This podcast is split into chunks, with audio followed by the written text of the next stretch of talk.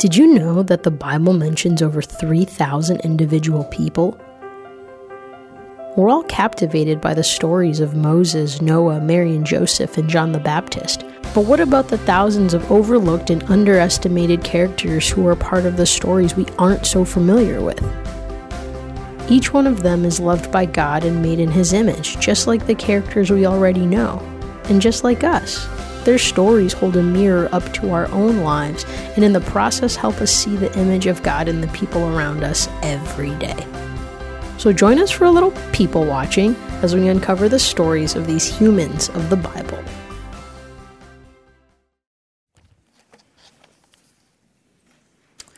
Well, hello, Grace Chapel. I'm Tim Galley. I'm one of the pastors here, and I serve as the pastor of Group Life.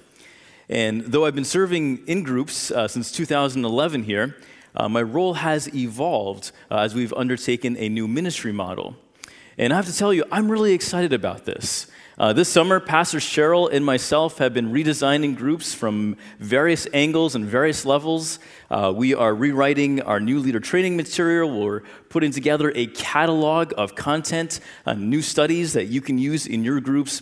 And we're just really looking forward to a really solid, fresh start for all of our groups as we begin in September. And I'm grateful that we have the month of August to finish up some of these ends. And that also gives you guys a chance to make sure that you can plug into a group, maybe even begin a group.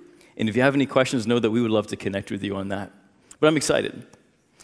Before I came to Grace, I was a youth pastor in this wonderful church in New Jersey. And we had a long history of mission trips that we were in the process of rethinking. Similar to conversations here, uh, we wanted to make sure that our students were not just consuming some type of an experience, but that they were really being attentive to what God was trying to show them and also trying to show us. We wanted more of a relationship with the people that we were serving and the people that we were serving alongside, and we had a lot of work to do.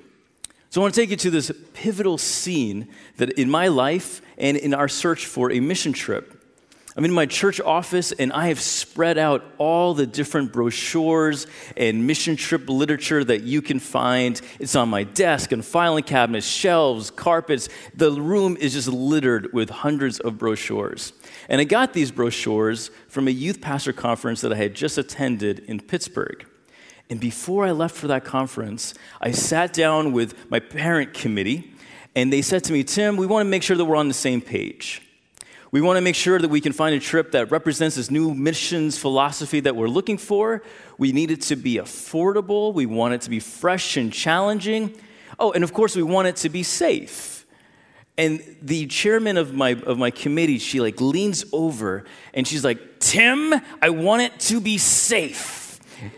She said so terrifyingly, and we're talking about safety. It was like what, quite the moment. And so I had to take a picture of that moment to show you all. That's, that's Sue. That's Sue. Safety. Got it. I mean, I'm going on this trip too, you know, so I wanted to be safe as well. But upon returning, I had settled on these two great trip options. One was to Costa Rica to do children's ministry, and the other was to Belize to partner with a missionary doing community development, and they were great options. Both trips had great track records. They had provided us with pictures of the accommodations. They were affordable. They were just fantastic. And I'm there in my church office, and I make this critical mistake. I decide to pray about it, and I say, Lord, what do you want us to do this summer? Now, I assumed that the Lord knew that I meant exclusively between, between one of these two options. But he took me back to this this conversation that I had in Pittsburgh along one of the walls of the ex- exhibition hall with this guy named Nick. And Nick says, Our greatest need is actually in the Bahamas. And I chuckled to myself, knowing full well that my New Jersey church is going to think, like, oh, yeah, I'm sure Tim does want to go to the Bahamas on a mission trip. And I tuned back in when he started talking about an AIDS camp. And I thought to myself as I was tuning back in, did he say aid as in relief or AIDS as in acquired immune deficiency syndrome? That doesn't sound safe. I could picture Hulk Hogan coming out of nowhere and like clotheslining me. He shared with me the long term vision and, and what they wanted to do that summer. That their goal was to build a cement sidewalk so the residents could, could get to the bathhouse safely. Many of them were confined to, to broken wheelchairs and, and had trouble moving along the path with their walkers. It was a difficult walk, and many of them would, would skip going to the bathhouse altogether, which of course would lead to a number of other health issues. He mentioned that their, their health was so fragile that we were actually a greater risk to them than they were going to be to us. I politely took the brochure, I put it in the back of my folder, but I knew right then and there that this was not going to be the trip for us. The groups that go to that, they're like the super Christian youth groups, and I don't know who they are, but, but they weren't us. We were going to go to Costa Rica or we were going to go to Belize. And then I started praying about it. Lord, what, what do you want us to do? And I couldn't shake this feeling of feeling this burden and this calling to go there. And I spoke to my wife, Susan. I spoke to our pastor there, Sam, and trusted elders and trusted friends. And one by one, they kept saying the same thing if the Lord is leading you, that's where you have to go. So I made that, the decision that we were going to serve at the AIDS camp. And we continued through the process with the parent committee. And there was a lot of support for me personally, but there was a lot of concern for the trip, understandably. The Hulk Hogan mom, she was really great. She made things easier for me. She didn't body slam me or even shame me. But I did feel their concern. And because they were so good to me, I felt that I disappointed them. I mean, I literally walked into a giant room with a hundred mission trip organizations and a thousand trips, and I walked out with this one. I felt like I disappointed them. And there I was, sending out a letter to all the youth group families, inviting them to join this team. I'll tell you the rest of the story later, but I felt like I was caught in the middle of it all. I mean, on one side, I had parents and leaders with legitimate concerns about safety and philosophy. On the other side, I felt the Lord's leading. There was the need to improve our mission trip philosophy, the need to keep it affordable, the obvious need to keep it safe. There was my need to remain em- employed. And none of that, none of that is mutually exclusive until you cross this threshold of being convinced that God is telling you to place this value above all the other values. I felt caught in the middle. In the middle. You've been caught in the middle. The middle is where you have these competing loyalties that are in conflict with each other. They want you to take their side exclusively. Hey, you're one of us. Stand here with us. I mean, I bet you've been caught in many middles, caught in the middle of family dynamics, caught in, in tricky friendship situations, caught in the mess at work between your boss and fellow employees and customers. There, there's being caught in the middle of the significant conversations going on in our faith community, caught in the middle of our politically polarized world, caught in the middle. Friends, would you take a moment and think of a situation that right now you feel caught in the middle of? What are you caught in the middle of? In our series, Humans of the Bible, we've been looking at the unsung yet fascinating heroes of Scripture. And I want to tell you the story of someone who was also caught in a very complicated middle. And in that uncomfortable spot, made a remarkable discovery. And her name is Abigail. The story of Abigail is from 1 Samuel 25, and I want us to just to jump right in. Samuel died, and the whole country came to his funeral. Everyone grieved over his death, and he was buried in his hometown of Ramah. Meanwhile, David moved again, this time to the wilderness of Maon. There was a certain man in, in, in Maon who carried on his business in the region of Carmel. He was very prosperous 3,000 sheep and 1,000 goats, and it was sheep shearing time in Carmel. The man's name was Nabal, fool, a Calebite and his wife's name was Abigail. The woman was intelligent and good looking, the man brutish and mean. David, out in the back country, heard that Nabal was shearing his sheep and sent 10 of his young men off with these instructions Go to Carmel, approach Nabal, greet him in my name. Peace, life and peace to you, peace to your household, peace to everyone here. I heard that it's sheep shearing time. Here's the point. When your shepherds were camped near us, we didn't take advantage of them. They didn't lose a thing the whole time they were with us in Carmel. Ask your young men, and they'll tell you. What I'm asking is that you be generous with my men and share the feast. Give whatever your heart tells you to your servants and to me, David, your son. It's sheep shearing time, as you've heard. You know sheep shearing time. There's, you know, we would do it every, every fall in New England, right? So, like, there's the obvious part of cutting the wool back, but there's the other process of spotting and marking the sheep to make them different from the other sheep owners. And at the end of all this, this actually happens in winter to late spring uh, as, as, as summer is about to roll in. At the end of all this, there's a gigantic feast. We've made it through another year. Fire up the barbecue. It is time to party. Oh, and it's time to pay the workers too. A bit of context on David at this part of the story. David, of course, has killed Goliath years ago, but right now he's on the run from King Saul, and he has 600 men, soldiers, who are considered enemies of the state. They are renegades, they are rebels. And the text opens by telling us that Israel's priest, Samuel, has died. And this is Scripture's way of saying the rules have changed now. And if every, there's a void in, in the ethics here, so if people seem a little bit meaner, a little bit crueler or a little bit you know, more out of character is partially due to the loss of the moral compass in the death of Samuel. It's like the wild, wild Middle East, okay? Now think of David and his soldiers as like a security firm looking for work. The local multi-millionaire has shepherds and flocks exposed on the mountainside for months and shepherding was dangerous work from the wolves and for raiders who wanted to steal these sheep for profit. So David and his men figured that they would offer those shepherds protection, and those shepherds stayed in David's protection, and everybody presumed that Nabal was going to take care of them all. So David sends a modest 10 young men to say, Hey, we did this good thing for you. Whatever you feel in your heart that you should give us, we'll take.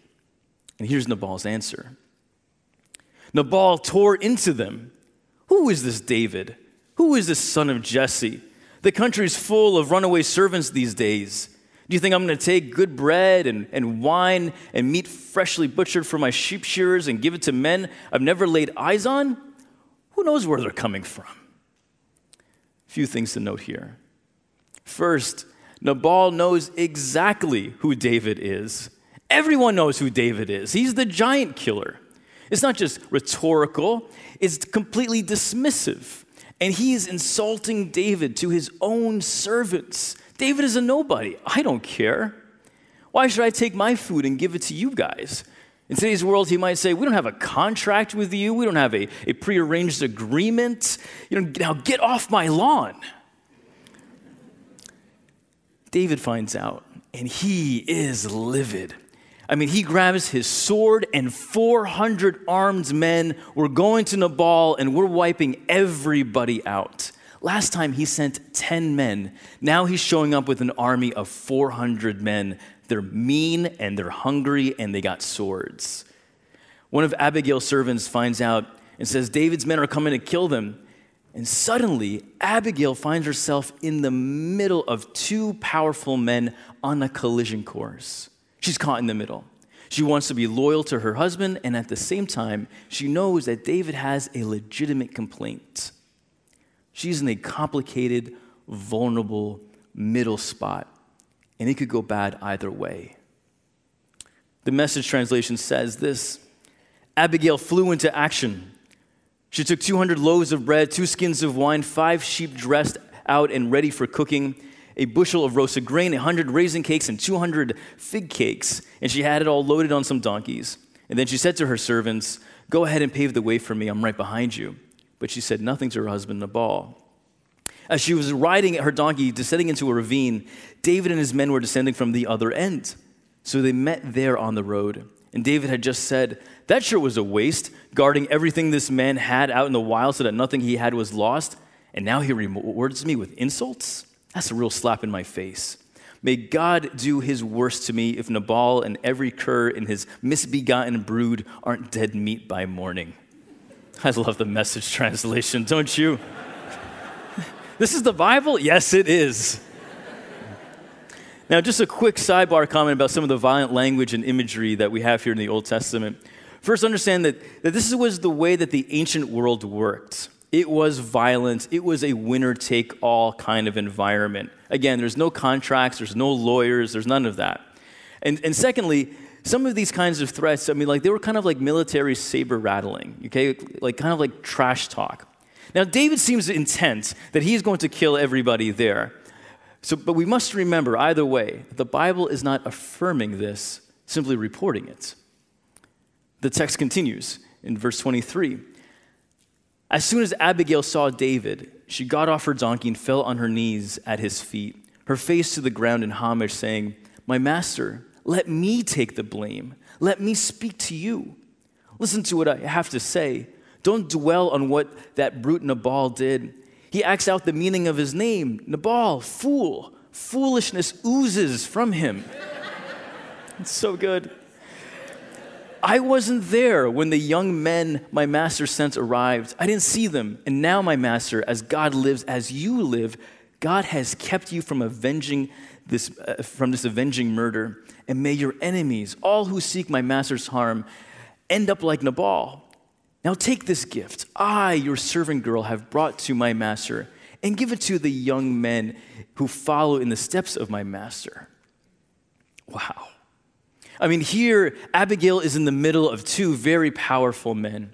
How is she going to navigate this complexity?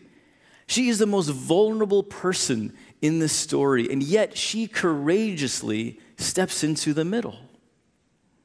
I mean, I wonder what was running through her mind as, as she was making her way down that ravine. How do I know that David is not going to kill me anyway after he, after he takes all these gifts? What's going to stop him from going up to the estate and carrying out his plan? Did she have any of those thoughts? And why would she get involved in the first place? I mean, why not just send the servants there and act as, as, as a messenger? Or stay in the house and try to talk some sense into your foolish husband? Instead, bravely, she enters into the middle. And she doesn't beg for her life to be spared. In fact, she does the opposite. She bows deep face first into the ground in a position of extreme vulnerability and says, I'll take the blame for the foolishness and the wickedness of my husband. And she calls David her master no less than six times. Abigail. It's here the Lord works, right in the middle. The Lord gives courage, humility, and wisdom to speak truth to power. Though she identifies herself as a servant, and she tells David that the man you want to kill, my husband, though he's a desperate fool, this isn't really a capital crime. She finds a bold and yet shrewd way of reminding David that he is overreacting. And, he will, and we will read soon if David carries out this plan, he will actually dishonor God for this violence. Friends, it's staggering. It's an incredible scene. There are 401 people there. She's the only one without a sword, and she's the most powerful figure in the story. What can we learn in this passage when we are caught in the middle? Well, today I want to show you three ways that God can empower you in the middle. The first, in the middle, God empowered courage can change hearts. God empowered courage can change hearts. Abigail is empowered. She is courageous, and David is just starting to get there. And so might you and me in whatever middle that we find ourselves in. It may be complicated, it may be messy, it may even be dangerous. But the Lord can meet us there and empower us. Well, to pick up the story that I began earlier, after sending out the letters to, to the youth group families, I was, I was back in my church office processing some of the initial reactions of telling everybody that we're going to the Bahamas to serve at the All Saints AIDS camp. Legitimate concern mingled with the feedback that comes from the shock and accumulated frustration and, you know, like, what, what's he thinking? And why can't we do anything normal for once? And what, what, what about Belize or Costa Rica? And these types of things. And I was in the middle of my little pity party of it all, and my cell phone rang, and it was from one of the moms of our youth group, and she was amongst the most respected people in our church, and I really admired her. Veronica was like the ideal youth group mom. She had a minivan that she let us borrow all the time for our trips. She had a pool. She hosted our Super Bowl parties. She was fantastic.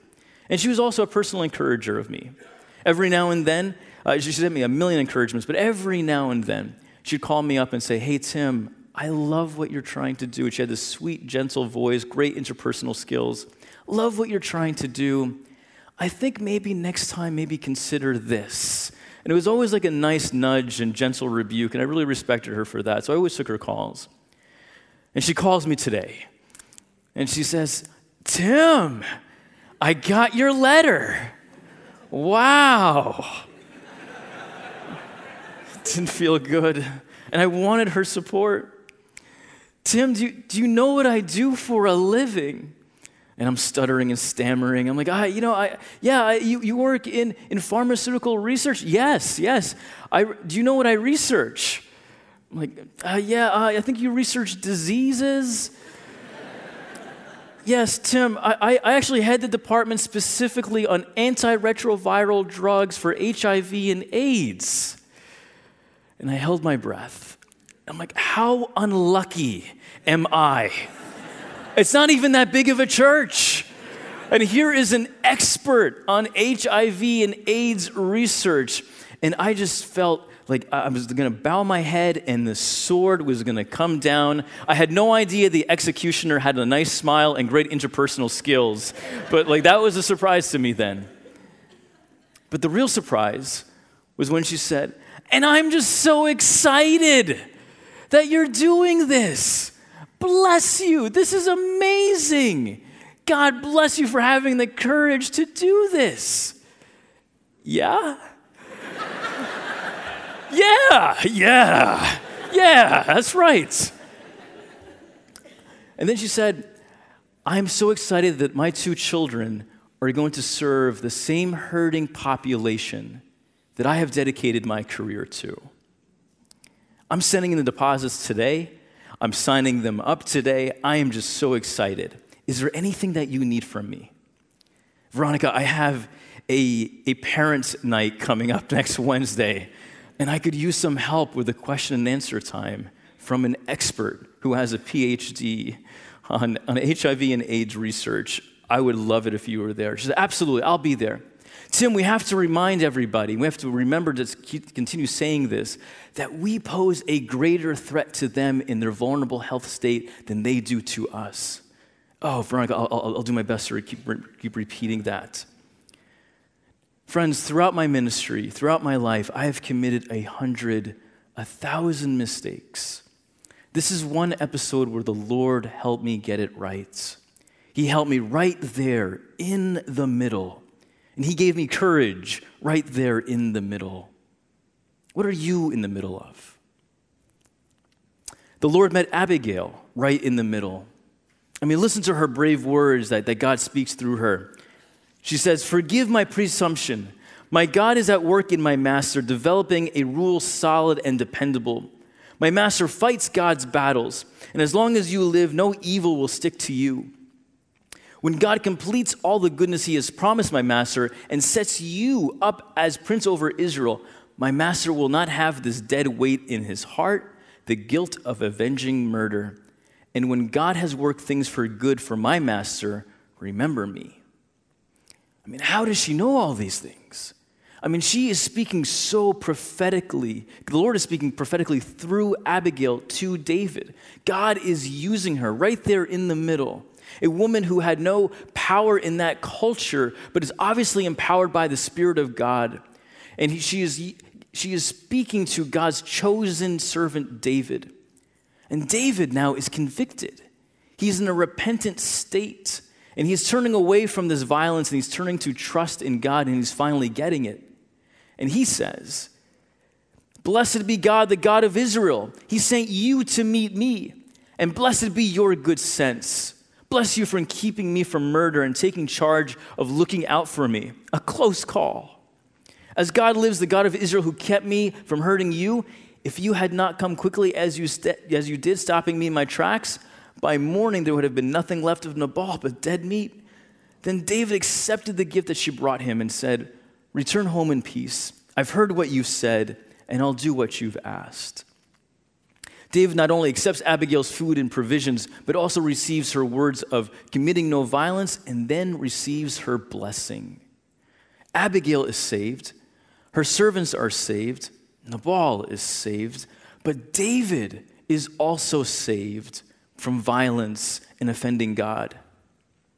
In the middle, in the middle, God empowered humility can change hearts. In the middle, God empowered humility can change hearts. You see, David is anxious and stressed and pushed to the limit. Again, he's on the run from Saul and he runs into another powerful force in Nabal. And he's feeling the pressure from both sides and he's feeling squeezed. And in the previous chapter, Saul tries to kill David. And many of you have heard the story, but to summarize it, they're in the cave, and, and David has a, a moment to actually kill Saul instead, and he chooses not to do that. And you, as the reader of Scripture, you are impressed by his righteousness and his restraint. But then in this chapter, in this chapter, David completely overreacts and brings 400 men over an unpaid bill. And you, as the reader of Scripture, are wondering what is happening to this guy? Last chapter, he was trusting God to provide and protect. This chapter, he's taking matters and swords into his own hands. We have to remember that David, like us, is in the process of being formed by God. In the process of being formed by God. It's so interesting to see what happens next. David returns back to his camp. Abigail's about to return home, and she's going to tell Nabal what she just did. I mean, I wonder what's going through her mind as she's walking back up that ravine. Will he kick her out of the mansion? Will he hurt her? Worse? I mean, it's clear that they don't have a great marriage. Most commentators assume that this is an arranged marriage. But when she walks in, Nabal is having a feast in his own honor. Who knows who was invited? I mean, his wife wasn't there. I mean, was this just a gathering of yes men and people who were too afraid not to come? Nabal isn't interested in community or relationships, he's only interested in himself. Well, he's so drunk that, that Abigail has to wait till morning to tell him what she did. And when she does, the text says this But in the morning, after Nabal had sobered up, she told him the whole story. Right then and there, he had a heart attack and fell into a coma. And about 10 days later, God finished him off and he died. When David heard that Nabal was dead, he said, Blessed be God who has stood up for me against Nabal's insults and kept me from an evil act and let Nabal's evil boomerang back on him. God delivers Abigail again. I mean, there's no need for David to kill Nabal because God is going to judge Nabal. And we always have to remember this to lay down our swords and let God judge. I mean, we have to invite God to empower our virtues, not our tools of violence. Once again, we can learn from Abigail. In the middle, God empowered wisdom can change hearts. God empowered wisdom can change hearts. God has empowered Abigail with courage, with humility, and wisdom. And all of these, all three of these virtues continue to manifest themselves in this story. The passage keeps telling us that Nabal is foolish and cruel and completely self absorbed. His heart cannot experience what Abigail, his wife's heart, is championing. Nabal doesn't pursue the virtues of courage or humility and wisdom because he's blind to all of that. He's even blind to his wife's beauty and intelligence. He has no need for courage because he thinks he's invincible. He has no need for humility because he's too proud. He has no need for wisdom because he thinks he knows it all. And though the text says that God struck him dead the following week, we, we might wonder if his, if his humanity died a long time ago. The name of the series is Humans of the Bible. And we are inspired by so many of them. The way that we relate to them, the, the, the way that, that God uses them, and the way that we hope that God uses us. This is why we name our children after characters that we encounter in Scripture. I'm named Timothy. You know many Davids. We know Abigails. but I know you have not met a single Nabal. You haven't. You haven't. Well, I want to tell you how the actual mission trip went to the All Saints AIDS camp. This happened 10 years ago in 2009. And I'll never forget getting off the minibus in that hot July sun and smelling the filth and the urine. I thought, I'm not going to get used to this. And we stepped in the middle of it all and we got to work. And it impacted all of us on so many levels, and there's so many stories, but there's one that I want to finish with. We had a wonderful team of students, about 20 of us went, including the youth leaders. And we had Patrick's and Maria's and Ryan's and Maya's and Haley's and Sarah's. And we also had a girl named Abby. A girl named Abby. And she was 15 when she arrived to the AIDS camp. And to paraphrase her words to me, she felt caught in the middle of so many things in her life. She was the oldest of four, so you have to, you're in the middle of your parents and your younger siblings. She came from an incredible family. She went to public school and she was an active member of our youth group. And she told me that everyone had expectations for her, the, the healthy ones that your parents give, her, you know, her school friends, and, and of course, all the different competing messages that, we, that young women especially receive in culture. Also, growing up in that part of the country just outside New York, there's the consumption and the materialism that society just, just throws upon you. There was things that she was discovering about herself, and, was, and on her good days, she was also trying to figure out what did the Lord want from her. And her response to being caught in the middle of all that was, was, to, was to just to go into a, a state of numbness. She said, I just felt so numb during those teenage years of my life. That's, that's the way that I responded. I was numb. And she told me it was in the middle of that camp just 10 miles away from the fancy resorts in the Nassau Bahamas, in the middle of the filth and the stench, in the sweltering heat of July, where we were mixing concrete and hanging out with the residents, that is where God awakened me out of the numbness of it all. That was where Jesus had given her identity and mission and calling and set her life, uh, awakened her life new again. She was experiencing life, and so were we. We weren't obviously experts in mixing cement and building a sidewalk, but it's actually relatively easy to learn, to be honest with you. And one of the better parts of it was, was the, the time that we got to spend with the residents. And I would see the girls like Abby paint the women's nails at the camp. And the guys, we, we, we would walk around and we would, we would be like sports almanacs trying to give updates to what was going on in the world of sports to the men. And we would sing songs, we would sing hymns and new worship anthems and fun show tunes and all that sort of thing that awesome youth groups do. In addition to that stretch of concrete sidewalk, the residents there were experiencing kindness, kindness that they had not experienced in a while. See, the thing is, you end up at an AIDS camp like that, not just because you have AIDS, but because you have destroyed every single relationship in your life, and there's nowhere else for you to go. And so you have to go to this, this camp in the middle of nowhere that doesn't even have a sidewalk, that has no government assistance, and you have to rely on youth groups from places like New Jersey and Wisconsin and True Story, Chelmsford, Massachusetts would come later on. And you have to rely on their goodness to show God's love to them. And they were awakened by that, and so were we. Friends, I want to encourage you as our students come back from their cross cultural learning experiences to take the time and ask them what God has just showed them. There are certain lessons that you can only learn once you leave your zip code. And I want you to ask them about it. I tell you this story also, I should say this too. Abby turns 16 years old in the middle of that week. She knows where she's going to be when she turns 16. And I'm just fascinated that during a time where like there's a reality TV show called Sweet 16 where like they throw these elaborate parties for 16 year olds, she's there at this AIDS camp and we're celebrating with a store bought cake that we got on the way back to the dorms. And that's where she becomes 16. And what a way to celebrate life!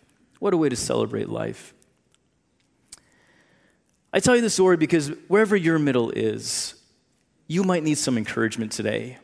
You might need to experience something like this right now. Maybe you're feeling numb to it all like Abby was. Maybe similar to how I was feeling, you feel caught in the middle of legitimate concern and God's leading. Maybe you feel on the run like David is, and you're caught between one who is hunting you and one who is refusing you, and you're in the middle of that. Wherever it is, throughout life, you are going to be caught in the middle, like Abigail. So, what do you need from God in this middle?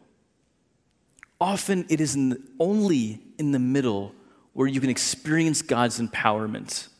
Often it is only in the middle where you can experience God's empowerment. And so, friends, may you always remember and may you always experience that in the middle, God empowered courage, humility, and wisdom can change hearts. It can change yours, it can change mine, and it can change those you are in the middle with. Amen. Amen. Amen. Let's pray. Lord, we thank you so much for the power of your scriptures and the beauty of your scriptures and how inspiring and how they teach us. We pray, Lord, that as we leave this space, that you would continue to be at work in our lives. So, wherever we find ourselves in, whatever complicated middle situation we're in, we pray, Lord, that you would give us this courage, that you would give us this humility, and that you would give us this wisdom, just like you gave Abigail. We thank you, Lord, for meeting us today. It's in Christ's name we pray. Amen.